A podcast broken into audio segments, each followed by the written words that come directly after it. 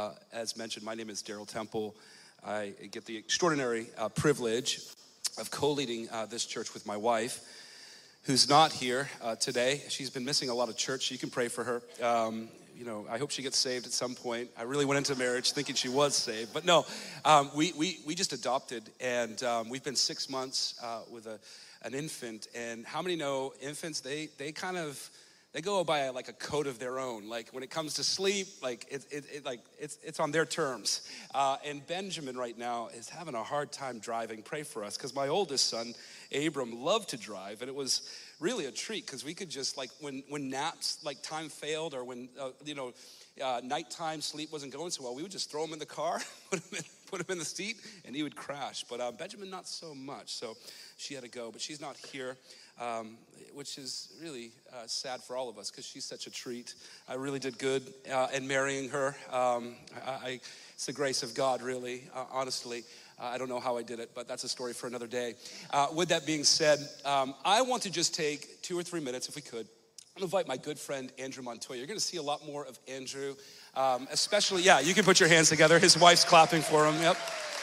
It's an extraordinary man who I think, you know, in the last... Um, several months, maybe even longer, has, has um, led our church in such a powerful way to be more intentional in the area of missions. And uh, long story short, we've done so much within the last couple of months that really has just reorientated our church and redirected us to be more focused on our city and the needs thereof. Well, with that being said, there's a tremendous um, opportunity for our church to kind of throw in and, and bless uh, some people down at Methadone Mile. Uh, I think more infamous for the church known as Miracle Mile. Uh, but you have, I got some time down there last night. I know the folks really well, uh, but you've spent a good uh, amount of focused time down there serving with a team of people. But could you tell us a little bit more about this? Because honestly, what we're wanting to do is kind of just turn our church on to wanting to be a part and going down to serve at this particular outreach. Um, for example, uh, last th- this Saturday we were there, we had twenty volunteers, and I think maybe seventy or eighty people there eating off the streets and whatnot, coming in and, and getting ministry to. That ratio, we need to do something about it. So we're hoping that maybe this church might, might, might help us in that. Andrew, could you talk a little bit about this outreach? Yeah, definitely. So uh, this outreach is actually, in my opinion, one of the most beautiful things I've seen Uh, in my journey as a Christian. And I believe it's beautiful because it's an outreach that is done by the body of Christ in Boston. It's not just one church that's leading this, but it's a multitude of churches coming together and answering the call to be light and salt in this city. So uh, it's a it's an outreach in the part of Boston where uh, if you're new to this uh, area, which I believe there are a few of you that are, uh, it's kind of the epicenter of the drug crisis in New England. Um, where there's tent cities of, of people just living in the streets. Um, if you've never been by this area of the city, it's in the south end. Uh, you can drive by and you see people uh, overdosed on the street. Um, you see, uh, act, it's a it's a live marketplace for drug dealing. Um, and it's just a very tough place uh, to see firsthand. And uh, I personally believe that, that, that this opportunity is actually where the church is meant to shine. In places where Amen. where the city looks at it and it's like, that is a problem we want to hide. Well, for the church, is, that is a problem which we want to actually go into and to shine light into it. So I definitely want to encourage each and every single one of us uh, to go at least one time. Because I know if you go one time, your heart's going to be so moved by the conversations you have, by the by the way you see God move, and where you're like, ah, I got to go more often because not only is this good for my soul, but it is good for those around me as well that I had the opportunity to share the gospel with. So I definitely want to encourage you guys all to go. And, and my last point is, as a church Hilltop, we're very big into revival and desiring revival. Well, I just want to let you guys in on something. Revival is not just for the church's sake. Revival is actually for the sake of the city around us. So we're actually revived in order to testify to the world around us about the goodness of God and the fact that we need to surrender to Him. So this is a prime opportunity for us on a weekly basis to actually be the hands and feet of Jesus in a very tangible way, where we provide food, we provide clothing, and most importantly of all, we have gospel-centered conversations Amen. Amen. with people that need hope. Amen. Extraordinary. Uh, do we have Andrew's contact information, uh, a slide that gives the outreach, not your personal, but uh, the ministry one? Uh, and we'll just put that up as we get to the, thank you, Andrew. Guys, could you put your hands together for Andrew Montoya again? But um, there you go. You can email uh, this particular email, and um, they'll uh, vet it and, and get back to you and answer any questions that you have regarding this outreach. Um, well, if you've been with us uh, with some time now, I think at least three to four weeks, we've been talking about burnout. Um, maybe kind of a new term for some of us here, um, but not necessarily new to the church. Um, and uh, it can kind of feel, if you're just coming into the conversation, you're coming into the conversation somewhat midway. You ever done that? Like when you get around a cluster of people, they're having a good old conversation, you just get there and awkwardly the conversation just kind of dies down, or you you kind of come in at a time where you're just like, what are they talking about? Because they're so far into their conversation, it's kind of, the details are lost. Well, it, it will almost feel like that today, uh, but I hope by God's grace uh, that He'll be able to take care of all that and catch us right up. I'd encourage you to go back to at least the last two, three Sundays where we've been talking about this, because that's some extraordinary content, I think, uh, uh, in my opinion, has come out. Uh, but with that being said, the teaching text for today is John four. Uh, John four, and, and more specifically, verses sixteen and eighteen. Now, I, I promise only to take two or three hours more of your time. Um, that's all. Uh, so I know announcements was kind of, I'm just joking, guys. That was, that, was, that was a place for you to laugh. Okay, not so much, not so funny. Hard group, hard group. Um, But if you were to take anything away from my talk today, it's this. This is the big idea. It's going to come off, uh, uh, you know, kind of simple and very charismatic. But hey, that's who I am at heart. I'm a simple charismatic. But uh, this is the big idea of the sermon today. If you don't get anything else, this is what I'm going after. And this is what I hope the Spirit of God convinces you of today as you hear the words of this sermon. It's this. Jesus is going after our deepest and darkest wounds so that nothing, no, nothing stands in the way of us experiencing His promises. That, that's the big idea of today's sermon. Let me just say that one more time, because I'm sure after twenty minutes, you're going to forget my name and what I'm saying, and you're going to be thinking about lunch. But let me just say it one more time. Jesus is going after our, our, His body, His people, the church, our deepest and darkest wounds, so that nothing, nothing stands in the way of his, of us, excuse me, experiencing His promise. How many know that that is very good news, man? Can we put our hands together for Jesus? That's some good news right there. Some of you are not convinced yet, but I'm, I'm gonna work on that by God's grace. John four, sixteen through eighteen, this is what we read. Jesus said to her, now, uh, just for some context here, if you're familiar with this particular uh, chapter and book, um, Jesus is at a well, and He's having this conversation with a Samaritan woman. Now, we got into some of the details of this conversation last Sunday, so I, I don't want to kind of trudge over yesterday, our last Sunday's sermon. Uh, so we're kind of coming into the conversation midway, and um, Jesus is going to say something very, like, startling, I believe. I, I think when the, Jesus says that, this woman's mouth has to drop. And, and, and we're going to get a little bit more into the nuances of it all, but this is what we read. Jesus said to her, "Go call your husband to come here." The woman answered Him, "I have no husband."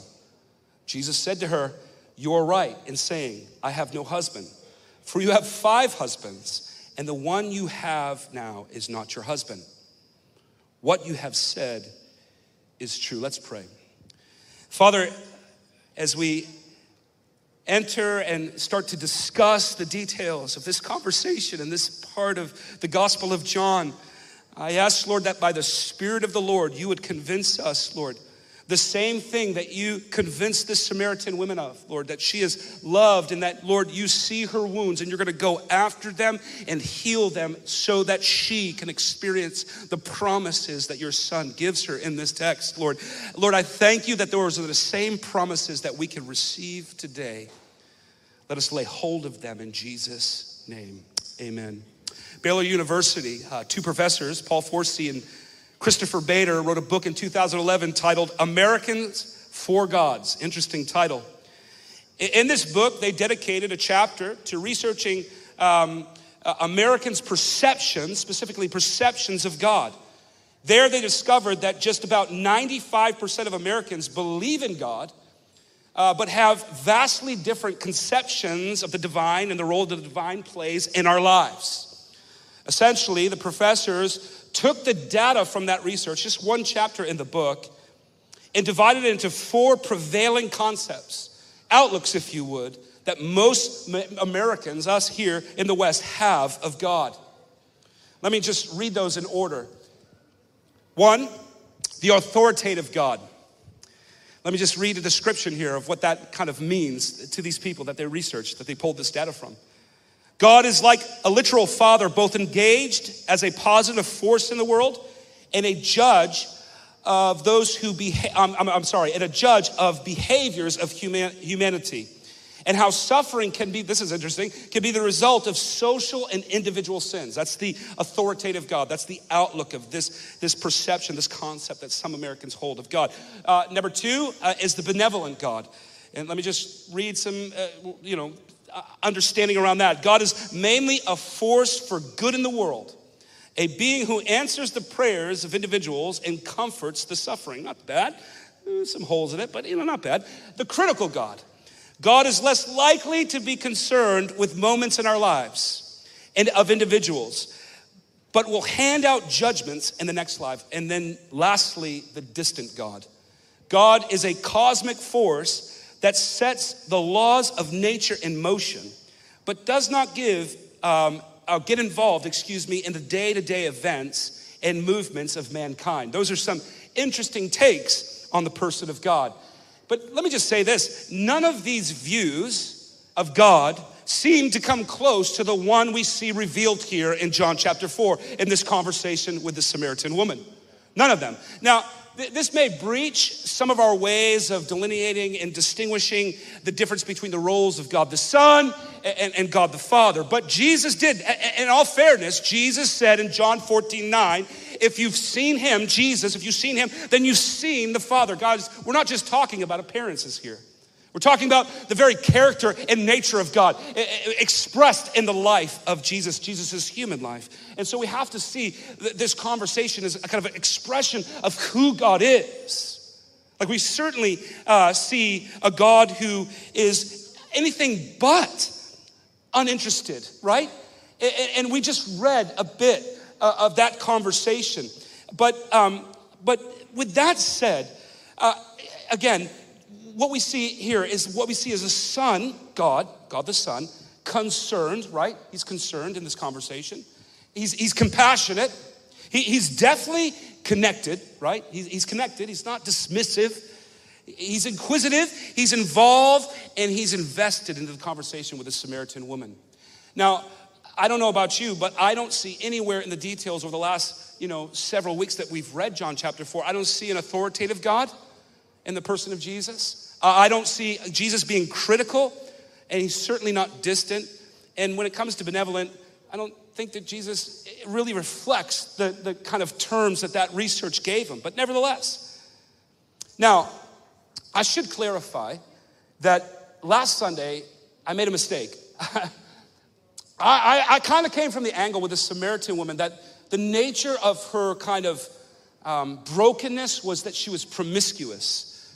Like the, the nature of her having five relationships and, and the husband that she was with now currently at that conversation was just a, a result of her being kind of immoral. But this is not the case. I mean, it could be, but like scholars are kind of divided. I mean, this woman could just be widowed. The, the text really doesn't involve any information.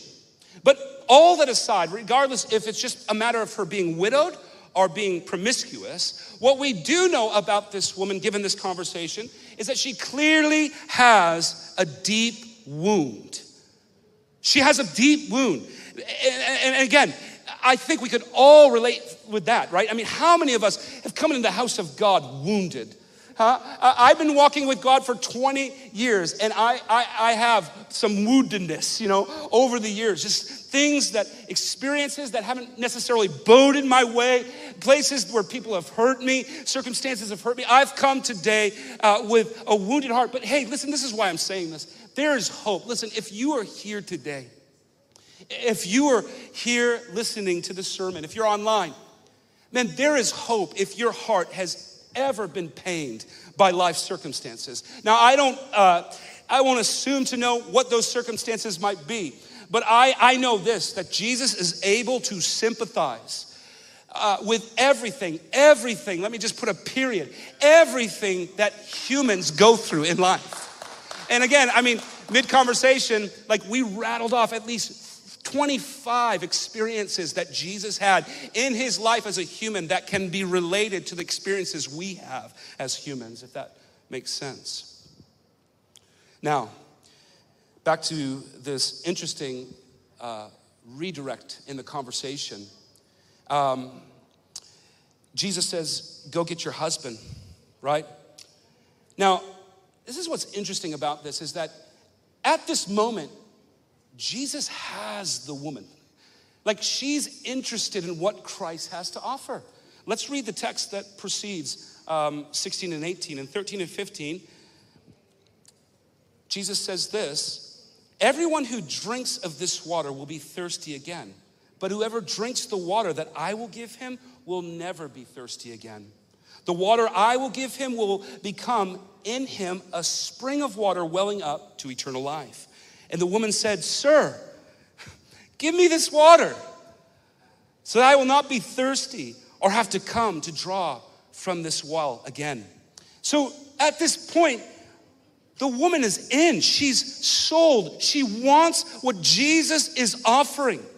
Now, if I'm Jesus, I'm thinking, man, get her a New Testament Bible, right? Lock her into a community group, like connect her with some other girls, right?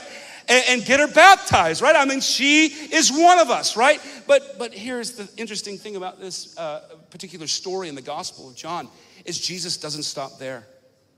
Jesus doesn't let her off the hook that easy. Friends, can I just put this little disclosure here? Jesus doesn't let any of us off the hook that easily. Why? Because Jesus loves us. Right? Jesus doesn't stop there. He takes it to another level. It gets kind of awkward even, uh, but he starts talking and, and pressing uh, on issues of her personal life. I mean, she wants the water. Like, she's she's there. She's, she's, she's, she's like, give me this. And Jesus is like, no, no, no, no. Why is Jesus doing this? This is what I believe Jesus is doing. Jesus knows for her, just like us, to experiencing, to experience, excuse me, living water, springing forth unto eternal life, or you could just put God's promises. He needs to go after the places she's been most wounded in life first. Jesus knows for this woman to experience, to really lay hold of the promise of living water, right? For not just her, her, her, her natural thirst to be quenched, but her spiritual thirst to be quenched. He knows that in order for this to happen, and this for this to transpire in her life, he has to go after what deeply pains and wounds her. This is point one. The places we tend to want to conceal, right? The, the places that we want to kind of keep hidden from Christ, those are the places Jesus wants to go after and heal. John Bloom says this. Or says it this way, Jesus wanted to get to the heart of the issue so he could bring his living water to the barren and parched recesses of her soul. Now, I, I can resonate. Over the years, friends, walking with Jesus for now twenty plus years, I found it very hard to live in wonder, right? To live with energy and tenacity, right? Uh, to live refreshed while concealing or, or laboring under the weight or, or, or of sin and trauma. Anybody relate to that? I, I just can't, I can't bridge the gap. And, and a, a lot of times we as Christians, we try, try to make sense of it all. How can these things coexist? And the truth of the matter is they can't. They can't. They were never meant to. And so, yes, over the years, I have struggled with trying to keep those two realities alive, experiencing the present and the promises of Jesus and what he has to offer, and experiencing deep, deep trauma or concealing sin. Jesus wants to go after that first, and this is what he's going after in this woman. There are things, friends, in life that were never meant to coexist, right? Laboring under the weight of sin and experiencing Jesus' promises are amongst those things. Listen, if you are laboring under the weight of your trauma and pain and your woundedness, if you are laboring under the weight of concealed, hidden sin, listen, I want to just, as somebody who's walked a mile in shoes, in your shoes, excuse me, say, you don't have to labor under that. You, you do not have to labor under the weight of those things. Jesus wants to come and do the same for you that he's doing for this lady at this moment. An unknown author said this: sin adds to our trouble, subtracts from our energy and happiness, and multiplies our difficulties. Isn't that true? Isn't that true?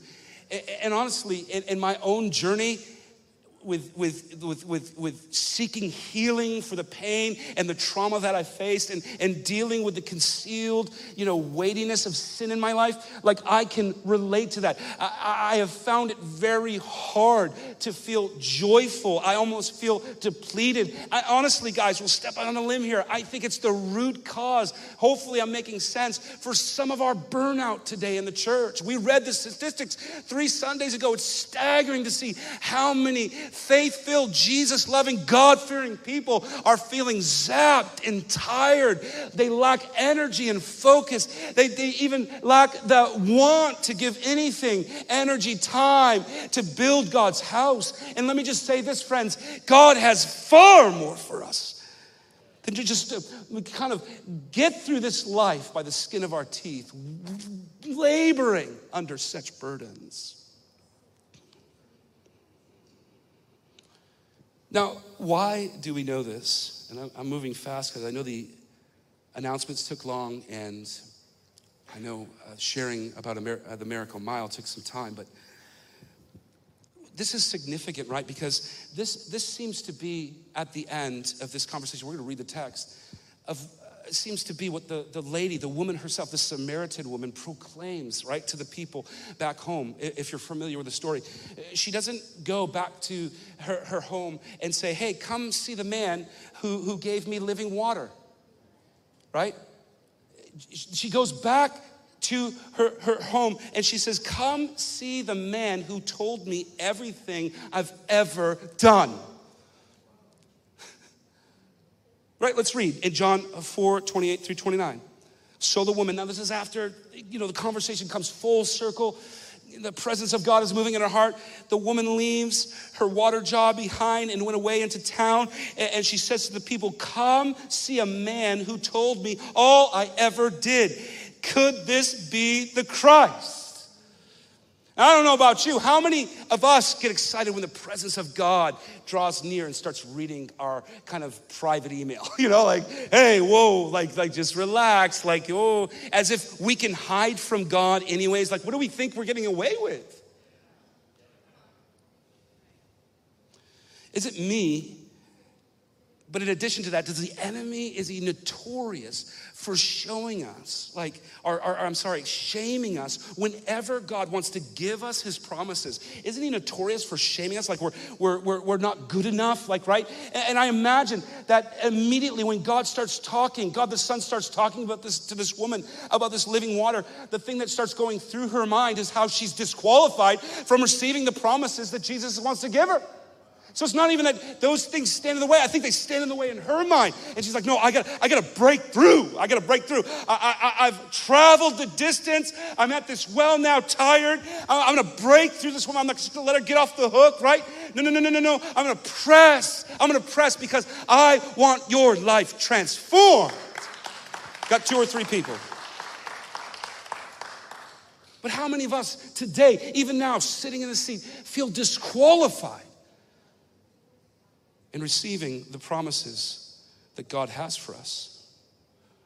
Listen, can I just, again, I, I said this earlier, but, but Jesus wants to do the same for us today. In our fatigue, in our burnout, in our tiredness, he wants to do the same for us today as he did for this woman in the story. But we need to ask ourselves the question, will we let Jesus get to the heart of the matter like he's doing in this woman's life? Will we let him get to the core of our hurt?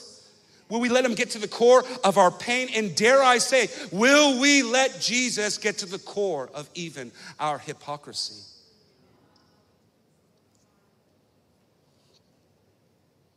And so when Jesus comes to you, what would he say? You know, for this woman, it, it was these men. What, what would be your thing that's standing in the way, uh, that's shaming you, that feels like a weight, feels like it's in the way of you receiving God's promises? What are those things? Because this is what I would say, guys. Jesus wants to, in his grace and power, remove those things from your life so that you can experience the fountain of living water that springs up unto eternal life. Oh, man, what, what a glorious image in the world that we live in today. What a glorious image. The, the, the, the fountain of living water there to sustain believers through the, the rigor, right? And the, the pain of this world. Jesus has something to offer his church. You know, I don't profess to know what it is that, that everyone has come. You know, we all come into a, an environment like this having needs, don't we? I, I've come with a couple. I've come with like maybe ten or twelve, that, like right off the top of my head. Just absolute needs that are weighing on my heart.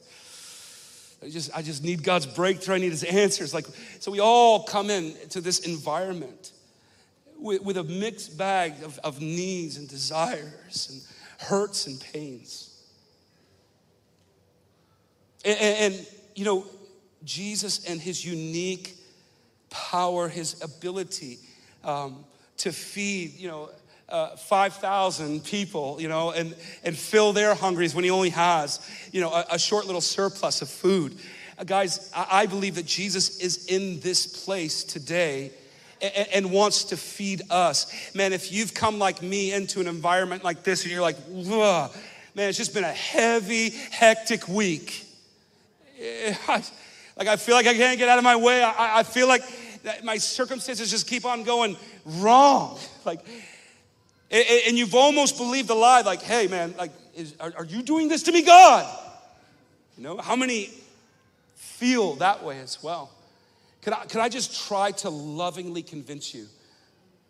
Can I, can I just try to plead with you? Just these simple words. You do not have to go through this life feeling depleted and defeated. You, you do not have to go through the, the labor of your circumstances and even your sin, feeling beat up and shameful. God has freedom today here uh, through his son, Jesus. I, I used to believe for years that I would just be a victim to my own vices. You know, how many, how many you got vices? You just got these besetting sins, and you just wonder, how? How is this gonna work out? How, how can I be a Christian and, and, and do this? Like, what is, such hypocrisy, right? And I, I spent years thinking, this is the norm. This is the way it's going to be. Listen, this is not the way it's going to be. Man, if you're like, or you were like me when back in those days, and, and man, you feel as though you will all be, always be laboring under a certain besetting sin, let me lovingly convince you there is freedom in this place today. You do not have to be a captive. You do not have to be in prison. And, and, and I'm just like, Uh, what, I, what, what, I, what I want to ask and, and, and kind of just submit to us as we wrap this to a close is, what are the things? What are, what are the things? What are the wounds? What are the pains? What is the sin that's holding you back today from experiencing the, the, the promises of God? Are, are they big enough? Are they power not, powerful enough, excuse me, to prevent you from exp- experiencing those promises? They don't have to be. Jesus doesn't want them to be. So I think in, in, in wrapping this up, man, if I could have, maybe Will come to the keyboard. I, I, I think a, a, a fitting thing to do this morning. And, and, and you know, here's, here's the nature of it all. You gotta imagine there in that conversation that things, when Jesus kind of started talking about her private life, things got really awkward and strange. You know, I, I, I could have like put myself there. I'm like, whoa, that is like, really? Like, I barely know you, guy. Like you're like, I mean, I'd be amazed too. I'm like, how does he know this? But I, there'd be part of me just be like, this is awkward. Man, we in the church hate awkwardness. We do, we do. You're probably looking at me, you're like, that guy's sweaty, he's yelling, he's, he's all over the place. You know, he's awkward. But, so, but sometimes Jesus will lead us to awkward, uncomfortable places. If it means our souls, our, our pain, our sin would be healed and delivered. He, he, will, he will do it. I'm just, I'm just wondering how many of us are, are, are willing to let go, and, and, and I'm sorry to be cliche, but let God take over. To, to let go of those things that seem to hinder and shame us, and, and, and let God. And, and, and here's the thing, no matter how maybe uncomfortable you feel today, uh, you know, maybe it's regarding this sermon, maybe it's, I don't know, but whatever it is, like, take that uncomfortability, come, take that being uncomfortable, and, and come down to the altar, man, and, and give those things, those things that, listen, nobody here knows today, but God does. God, God knows what it is you've been wounded by. God knows what it is you've been pained by. God knows what it is. He knows the sin that you're laboring under. And let me tell you this, he is not looking at you uh, judgmentally. He, he is not looking to be critical of your sin or authoritative. He is not even now looking to be distant from you because of your sin and your trauma. He is asking you and me to come to him and to lay those things at his feet, believing that as we do, we will receive living water, the promises of God, the promises of Jesus.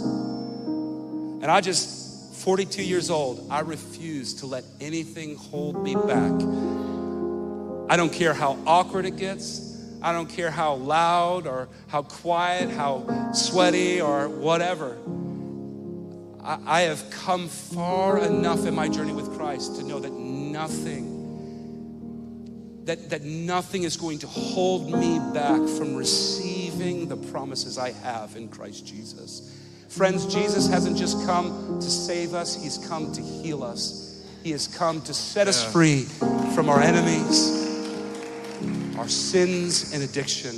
And I'm just wondering how many people here today are willing and wanting Jesus to heal and deal with the areas that we would rather conceal and hide and put in the closet and stow away.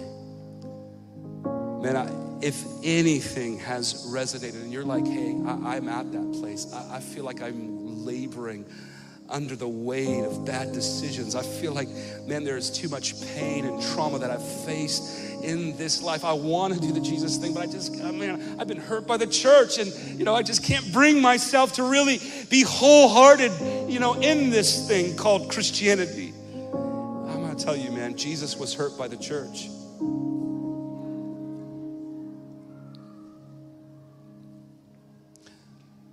So I think what's fitting today is we just build an altar here. Man, if you're good and, and, and you're like, man, you guys are scary, I'm, I'm gone, you know, I, that's that's cool. But man, if, if you're here and you're like, man, those things resonate with me in some way, in some fashion, I feel, I'm not talking about me, but you, you're in your seat, you're feeling the tug of the Holy Spirit on your heart.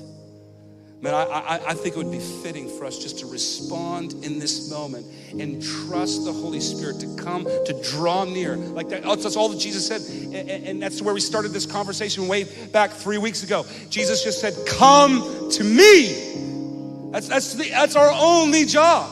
It's just to come to him. And I'm wondering how many here today in this moment now want to come to Jesus for healing, want to come to Jesus for freedom, so that nothing will stand in our way from experiencing the promises he gives. Man, if that's you, as Will plays, the altar is open. We're not going to work hard at this, but man, if there is something you're like, that resonates, this altar, man, I, I, I want to just confess, I'm here at this altar. Uh, this, this message, I'm, I feel like I'm living it right now. I feel like I'm living it. And so, like, I, I'm here not just as the pastor, not just as the one talking, not just with a microphone, but I'm here. I'm like, Jesus, I am tired of laboring under the weight of my sin. I am tired of laboring under the weight of pain and the trauma that I've experienced in this life. I want healing. I need freedom, man, if you're like me. Altar's open. There's no shame. I mean, God knows anyways. But let's not... Let's not turn quickly and just try to shift gears and, and get out of this moment. Man, if the Holy Spirit is weighing on your heart, come to this altar. Come to this altar and let's do business with God. Come on, if you know how to pray, I need some praying people just to pray in their seats. Man, if you're good, that's all right. There is, there is no pressure. No one has to be pressured. But man, the only pressure we want you to feel right now is the pressure of the Holy Spirit tugging on your heart to say, come, come to me.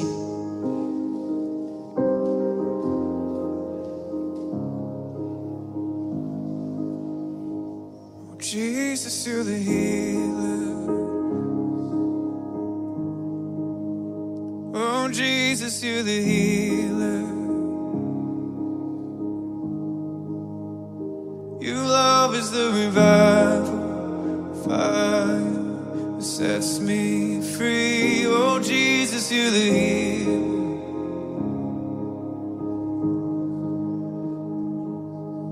Jesus, you're the healer. Oh, Jesus, you're the healer. Your love is the revival fire sets me free. Oh, Jesus, you're the healer. We're just gonna keep this atmosphere going here today. Uh, we're gonna close down our, our, our service, but we're gonna remain just praying with our brothers and sisters here today.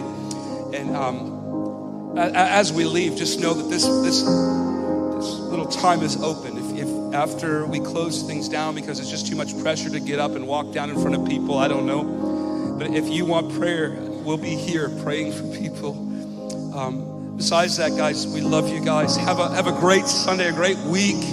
May God bless you and keep you, right? Like uh, we, we, we pray even for the campus uh, kids that are here today, college students, that man, there would be a grace that would rest upon you as you get settled in your schools. Um, but uh, apart from that, guys, um, be blessed. Have a great Sunday. Uh, again, the altar is open. A few